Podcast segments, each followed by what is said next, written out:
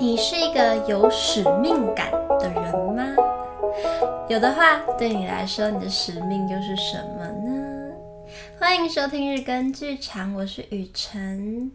昨天的集数里，我们讨论到《气势》这本书，张忠谋打造台积电，攀登世界级企业的经营之道。这本书追踪和专访了张忠谋的思维、谋略、价值哲学、管理之道，他的变与不变。这是商业周刊周刊所出版的书籍。那我们昨天谈论了关于独立思考的一些故事和他的见解。今天呢是，嗯，我觉得在整本书最重要的一个。位置，这是第十二讲。我的使命感就是经营世界及企业，坚持走一条难走的路。一九九九年一月六日，是台积电董事长张忠谋在交大讲学的最后一堂课。在上课之前，张忠谋就说。他一直未决定最后一堂课该讲什么题目，一直到上课当天早上才拟定要以世界级企业为题与同学讨论。张忠谋先生先讨论了世界级企业的定义。首先，一家公司的影响力必须是世界性的，而不只是地区性的。其中啊，其次还包括水准以上的业绩。世界级企业相当重视股东的股资报酬率，通常有相当的成长率。此外，声誉以及同业间的肯定也是要素之一。世界级企业不靠政商关系等特殊交情而成功，领导者的特质也是条件之一。好，我们进入他正式的文章开始。先谈谈使命感，我真的很佩服诶，怎么可以有这样的一个愿景，坚持着？我觉得坚持走一条难走的路也蛮困难的。虽然在很多的亲朋好友的眼中，我坚持走了一条难走的路，但其实我觉得我没有。至于使命感，我更觉得我完全没有，因为有很多剧做剧场的演员、导演都有很多使命感，他们要感动人，他们要带给观众力量。当然，每次观众有这种回馈的时候，我都很开心。但绝大多数的时候，我就觉得没有啊，我没有这个使命感，我只是想要让每天都活得开开心心的。回想到昨天的那篇文章里面，张忠谋觉得钱。嗯，乾隆皇帝他并没有当好，就是嗯，大家对他的攻击有点讲太多了。因为对他来说，乾隆皇帝他还没有意识到快乐生活的重要性嘛。好，我也忘记他到时候是怎么说的。但对我来说，没有什么比生活的品质跟就是有余裕的能够兼顾。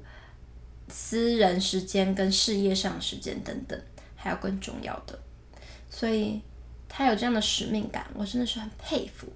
那我们来看看他怎么说的：全球化企业经营观念必须必须无国界。定义世界及企业的条件之后，张忠谋接着讨论企业全球化。就是 globalization 的重点。首先是经营观念必须无国界之分。张忠谋说，光是这个条件，可能就要排除很多自称是国际化的公司。在企业文化方面，公司核心中哦中 公司核心文化中要有包容性，能包容各个不同国家地区的文化。而在地的企业文化要与当地文化不冲突。他以台积电日本分公司的制度为例，一般在日本企业有所谓终身雇佣制度。台积电本日本分公司的员工都没有参与分红制度，其中有三分之一都是临时聘雇。因此，因为若将他们转为正式员工，公司方面对于员工的承诺很大，他们不敢贸然将他们雇为终身员工。即使雇为永久员工，也不纳入公司的分红制度里。这个情况。也许之后会纳纳入，但是还要看未来几年台积电的调整体状况而定。张忠谋也举例，有很多企业文化在世界各地是放诸四海皆准的，例如创新或开放式的管理。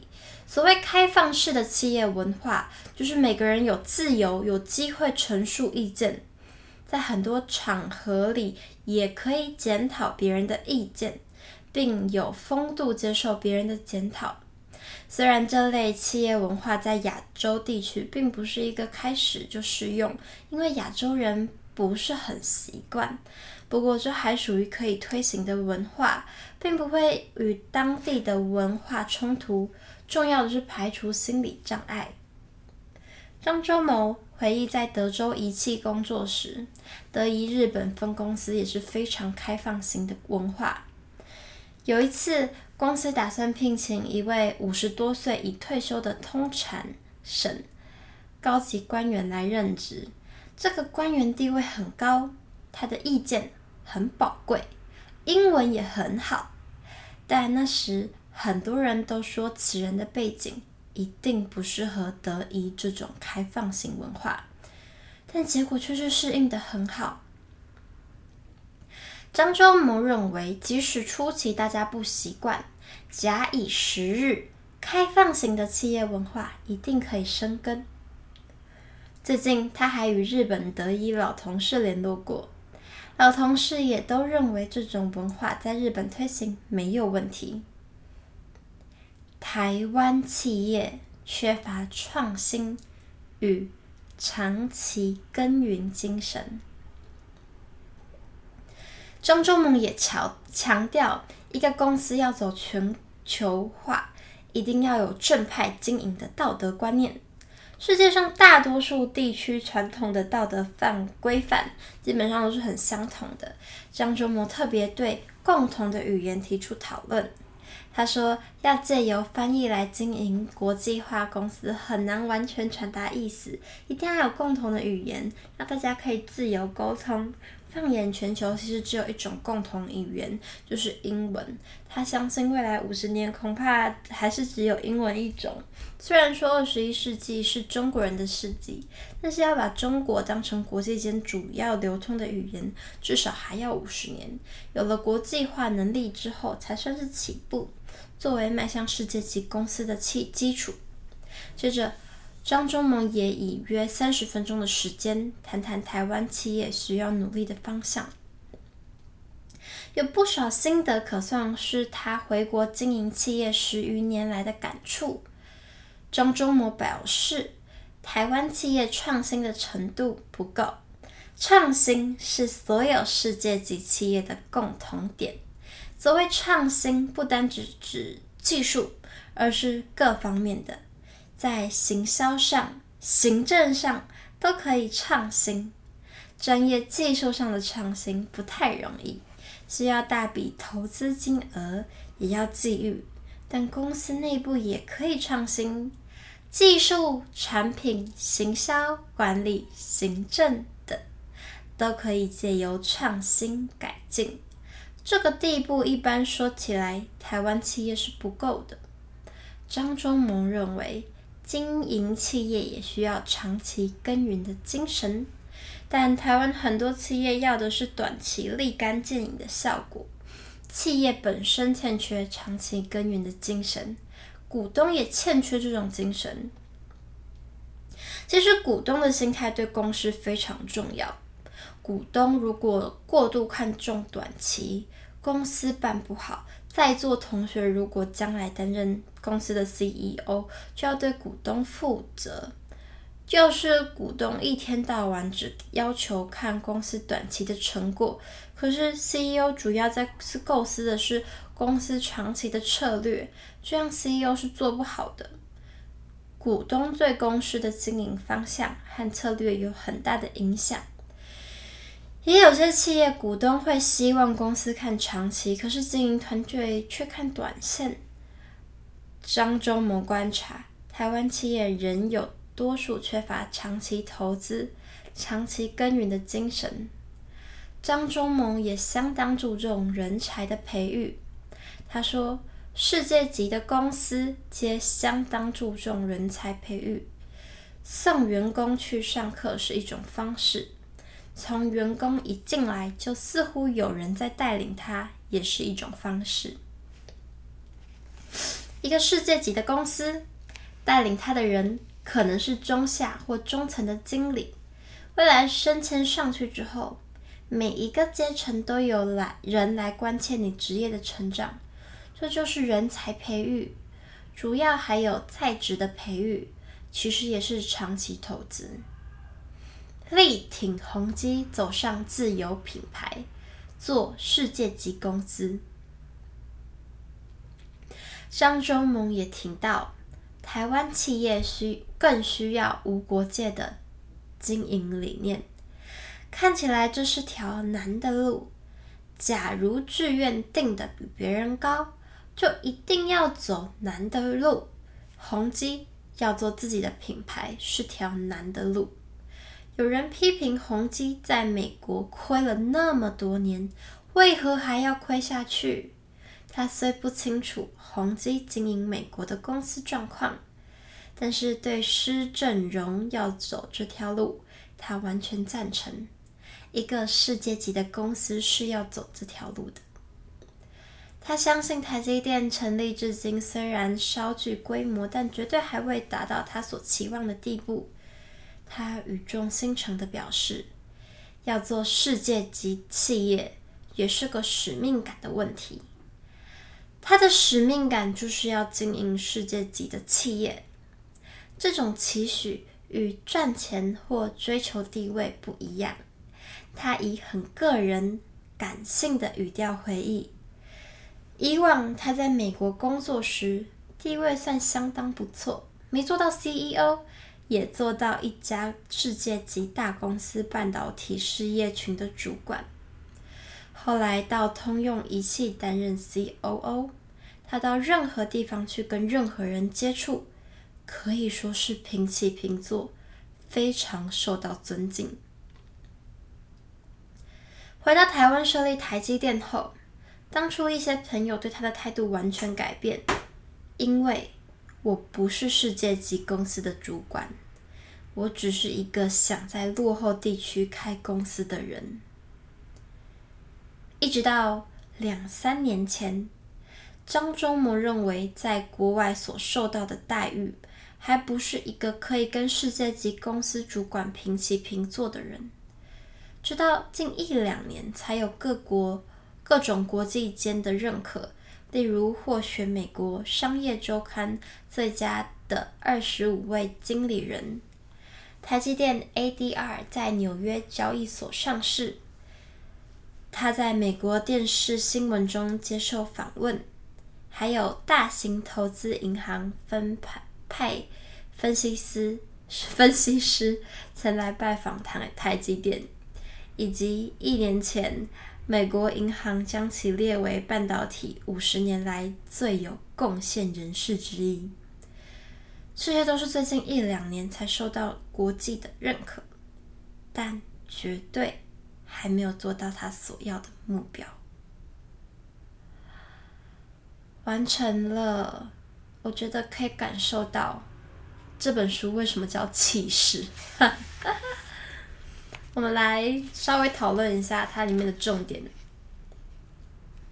首先呢，跨国企业的核心文化要有包容性，能包容各个不同国家地区的文化，而在地的企业文化也要与当地文化不冲突。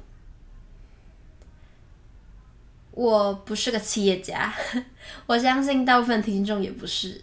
所以，我们先不谈企业的核心文化要包容性，但我觉得包容心是每个人都可以拥有的。作为一个有包容心的人，我们要包容的不只是不同国家地区的文化，而是不同成长背景、不同人的思想、不同从年龄层、不同世代。我最近在思考要不要报一个演出计划，但在这个计划里，会同台的一起演出的不只有同年纪的人，他就是鼓励从长者到年轻人可以一起合作的一个友善的计划。但我之前也是在一个就是鼓励孩子跟年长者们一起演出的计划里面担任，呃，那是什么角色？导助还排助排演助理，我在其中有一些觉得委屈的地方，但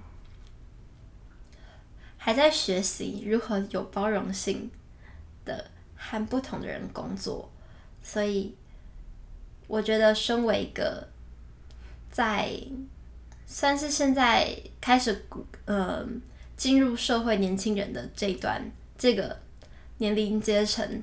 怎么样对不同世代的人都具有包容性？或许这个机会对我来说是可以让我重新思考的，或是结束之后就更没有。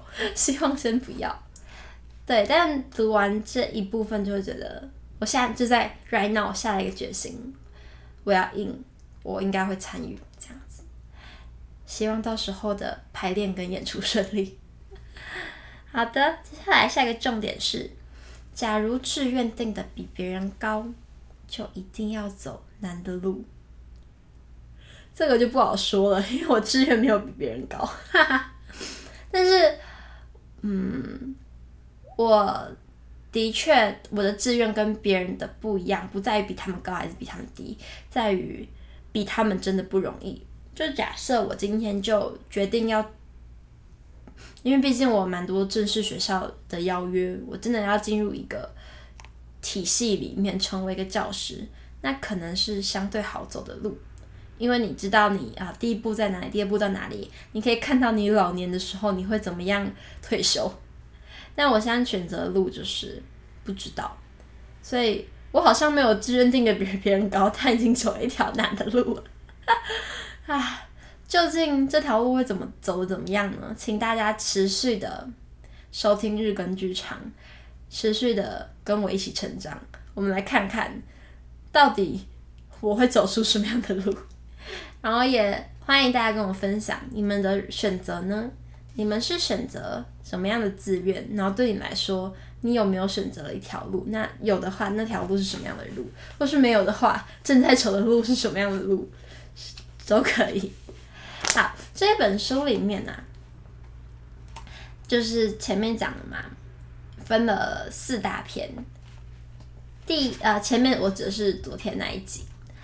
那四大篇里面呢，第一篇讲的呢是他的成就，就是他的成就。真的不不认识张忠谋的人看我会觉得哇，太厉害了吧。然后第四篇是传承。就是四千天完全交棒的交棒学，那这这这个就是有很多很像他们历史，很多页，他他写了四十多页，蛮有趣的。什么老兵不死，只是凋零；谋定而后动，摸着石头过河。我觉得他们的那叫什么篇名都很有趣。然后他片名结束之后，就会跟你说：“哎，是前奏变重，首部曲、二部曲、终章、尾声。”他第四篇是用音乐来讲，然后下面就会讲说：“呃，细节什么？例如说，参考英特尔模式式分手这样。”好，放手。好，这这我们先不讲。第四篇传承的部分，那第一篇战功呢？我也没，我也不是真是张忠谋的粉丝，也不帮他讲，所以。昨天讲了格局第二篇，今天讲授业第三篇的其中一小小部分。希望大家对于这一位名人，这一位很厉害、很了不起的人物，有多一层的认识。那如果听完今天跟昨天这两集的这一本气势介绍之后呢，喜欢的人欢迎可以去找到这本书来看。这是香洲红沙龙的书。然后呢，不知道哎，大家会喜欢把一本书分成两天来介绍吗？虽然呢，我觉得啦，我最近真的快快忙到个阶阶阶段了，下礼拜应该就会开始回复我们的来宾访谈了，但应该还有一个礼拜多一点点的时间会是在讲书。那大家会喜欢就一本书就好了，不要两天都听到同一本这种，还是觉得哦，如果可以一本书，但是分两集讲也不错呢？你们怎么想的？请留言私信告诉我们。感谢大家的收听。昨天用爱因斯坦的“无需做成功之事，宁做有价值的人”作为收场。我今天的结语是在第三十五页的一小段话。一手创立晶圆代工模式，带动 IC 设计与其他上下游产业的半导体教父，超过六十年的职业生涯终将归于平淡。未来的某一天，大家可能不会记得张忠谋为台积电带来的营收、股价数字，但会记得他所树立的诚信与正直威望。愿我能够，无论选择的路如何难走，或是如何有趣、如何刺激、如何精彩，也都能够拥有好的品德，有好的诚信。我不需要有什么正直的威望，只是愿我永远不辜负大家的信任。谢谢你的收听，我们明天见。